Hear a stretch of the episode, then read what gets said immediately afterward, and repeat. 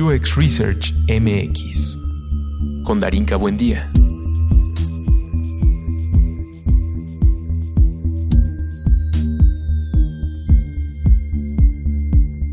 Cobertura de UX Research Conference 2019.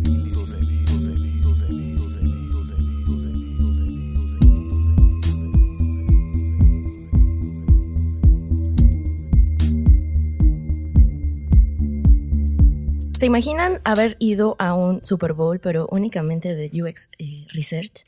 Básicamente, el 6 y el 7 de junio eh, fui a Toronto, Canadá, a una exposición que estuvo bastante interesante en el sentido de no llamarlo solo conferencia, sino una exposición porque varias de las personas a las cuales he admirado a lo largo de mi carrera tuvieron varias perspectivas sobre lo que significa ser UX Researcher.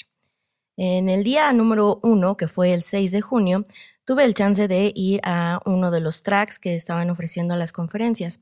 Básicamente se trató de identificar cuáles eran las mejores prácticas para ser un mejor líder dentro del UX Research. Durante ya más de tres años me he identificado como una persona a la que le gusta aprender para poder superarse profesionalmente. Si bien ahora estoy en un track en donde básicamente eh, me enfoco en generar eh, una perspectiva mucho más metodológica en el sentido de que las personas puedan identificar cuáles son sus oportunidades de mejora. El día 6, eh, al menos tuve la oportunidad de charlar con cinco de los seis ponentes que estuvieron a, cargo de esta presentación. Lo que más me llamó la atención es que de ese grupo, al menos cinco de seis personas eran mujeres y al menos cuatro de esas cinco mujeres venían de una minoría, ya sea que fueran latinas, afroamericanas o bien venían de Asia. Para mí fue muy importante identificar que cada una de ellas traía un track de ideas que no necesariamente tenían que ver con los ideales de su compañía, una de las cosas por las cuales me encuentro actualmente un poco consternada. ¿Por qué la mirada de las personas en torno a lo que están definiendo como la experiencia de usuario tiene que verse no nada más desde arriba, sino de quienes estamos operando constantemente? Es por ello que voy a traer a lo largo de tres cápsulas cuáles son los resultados de cada uno de los eh, enfoques que tuvieron estas personas para llamar de alguna manera una nueva disciplina que están haciendo en el 2019. Me gustaría iniciar con eh, la primera ponente de la charla, eh, la cual tiene una posición bastante interesante dentro de la compañía Lyft. Eh, probablemente para algunos de nosotros no hemos podido todavía experimentar el servicio, dado que solo se encuentra en Estados Unidos y Canadá. Sin embargo, Lyft es, digamos, la competencia más directa que hay actualmente en Uber en cuanto a operación y diseño de estrategia. Para Monal Chonsky, eh, la líder de este proyecto, básicamente se trató de generar al menos seis de los tracks en los cuales ella identifica cuáles podrían ser nuestras habilidades como researchers para llegar a ser un buen líder. En la plática pudimos identificar que al menos hay tres eh, pasos muy importantes para generar una nueva propuesta eh, de liderazgo dentro de la experiencia de usuario. Y como bien mencionaba, muchas veces eh, cuando tenemos una perspectiva sobre cómo debemos generar un equipo de trabajo, no nos estamos dando cuenta que los researchers ya tenemos muchas cualidades que probablemente nos vayan a, llevar a resultados muchísimo más tangibles.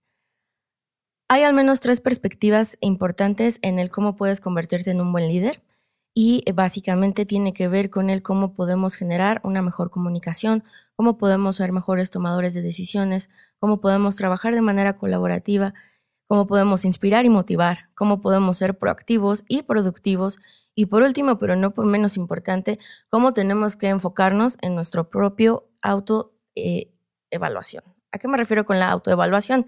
Y ese fue un punto en el cual eh, Monal tuvo la oportunidad de platicar conmigo después de la conferencia. Básicamente tiene que ver con el cómo podemos ser de alguna manera empáticos con lo que está sucediendo con nuestros equipos de trabajo. Me he dado cuenta que al menos en los seis meses que llevo como líder de proyectos en Singular, he podido identificar que al menos tres de seis de, los equipos están no del todo motivados por lo que está sucediendo alrededor de ellos. Y esto ni siquiera tiene que ver con una perspectiva metodológica o el cómo estamos llevando el tren. Tiene más que ver en el cómo estamos generando el conocimiento y cómo estamos empatando todas las decisiones que tienen que ver con eh, la parte de negocio y cómo también tiene que ver con el plan de carrera. Para eso es muy importante que nosotros y también como managers y no solo como personas que también operan, tengamos al menos un plan de acción en el cual podamos identificar cinco puntos muy importantes. La más importante de todas las habilidades que tenemos como researchers es generar empatía con nuestros usuarios. ¿A qué me refiero con esto? Cuando les estamos preguntando cómo funciona un producto o un servicio, cuando estamos generando una entrevista o estamos aplicando una prueba de usabilidad, tenemos que encontrar la forma de generar un puente que nos conecte con ellos, sin que se sientan evadidos, sin que se sientan de alguna manera evaluados y que puedan abrirse ante las perspectivas que le está generando nuestro nuevo prototipo. Es por ello que tenemos que empezar a trabajar en la empatía, no desde una supuesta ideología del ponerse en los zapatos del otro, porque simple y sencillamente cada uno calzamos diferente. Y siento que la empatía tiene que ser un fuerte que no nada más se desarrolla por un supuesto. Bien lo dijo Monal, que para poder tener esta habilidad como researchers dentro de la empatía, tenemos que generar un soporte para nuestros colaboradores. ¿Cómo podemos generar esta empatía con nuestros colaboradores? Al menos tenemos tres puntos importantes. ¿Qué nos hace un buen manager? ¿Cuáles son las tres partes en las que divide eh, la manera en la que estamos eh, monitoreando un equipo? ¿Y por qué los UX researchers somos grandes managers? En ese sentido, tenemos al menos eh, seis fuertes que tenemos que identificar para generar esta empatía tenemos que generar una empatía desde en donde estamos parados, ya que si bien estamos liderando equipos, también reconocemos que estamos en algún punto donde ellos se encuentran actualmente. Cuando iniciamos un proyecto tenemos miedo, no estamos seguros, ni siquiera entendemos si las habilidades que tenemos van a cumplir con lo que de alguna manera tenemos que resolver. Pero nosotros los líderes tenemos que entender que el research es algo que está creciendo actualmente que si bien esas habilidades no se encuentran del todo muy bien pulidas, tenemos que entregar resultados desde esos KPIs en los cuales vamos a identificar cuáles son esas mejoras. Tenemos que invertir tiempo en nuestras personas, tenemos que invertir en darles feedback, en desarrollar ese talento, en construir una cultura. No solo se trata de que vayan, cumplan con su trabajo y generen lo que les estamos pidiendo. Tienen que creerse que lo que están haciendo va a cambiar la visión de un producto o un servicio digital.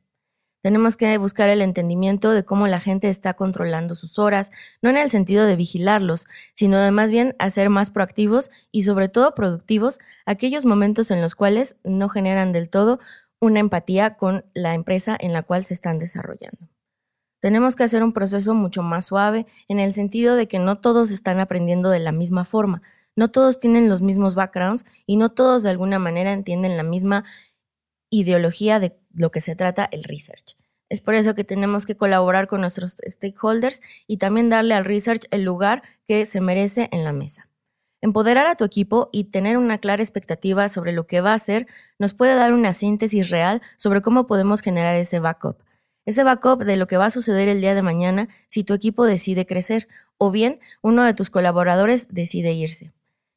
Tuve la oportunidad de haber ejecutado en algunos pasos del camino cuáles eran las formas por las cuales los colaboradores crecían. Y lo cierto es que para mí me da mucho más valor que me digan que quieren irse a otro lado e ir a probar a otros lados que quedarme con el talento que de alguna u otra forma tiene que seguir creciendo. Es por ello que tenemos que encontrar al menos tres formas de manejar este tipo de eh, situaciones.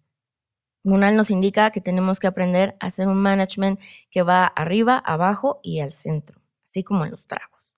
Básicamente se trata de generar grandes insights de lo que nosotros los researchers tenemos que dar y de cómo estamos también investigando para nuestros equipos internos, qué tenemos que mejorar, qué puede tener sin duda una oportunidad para crecer y qué es lo que no nos funciona. Si lo hacemos solo al final del camino, no estamos entregando resultados.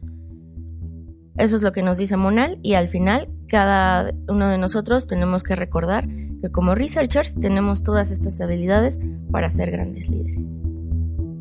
UX Research MX con Darinka Buendía.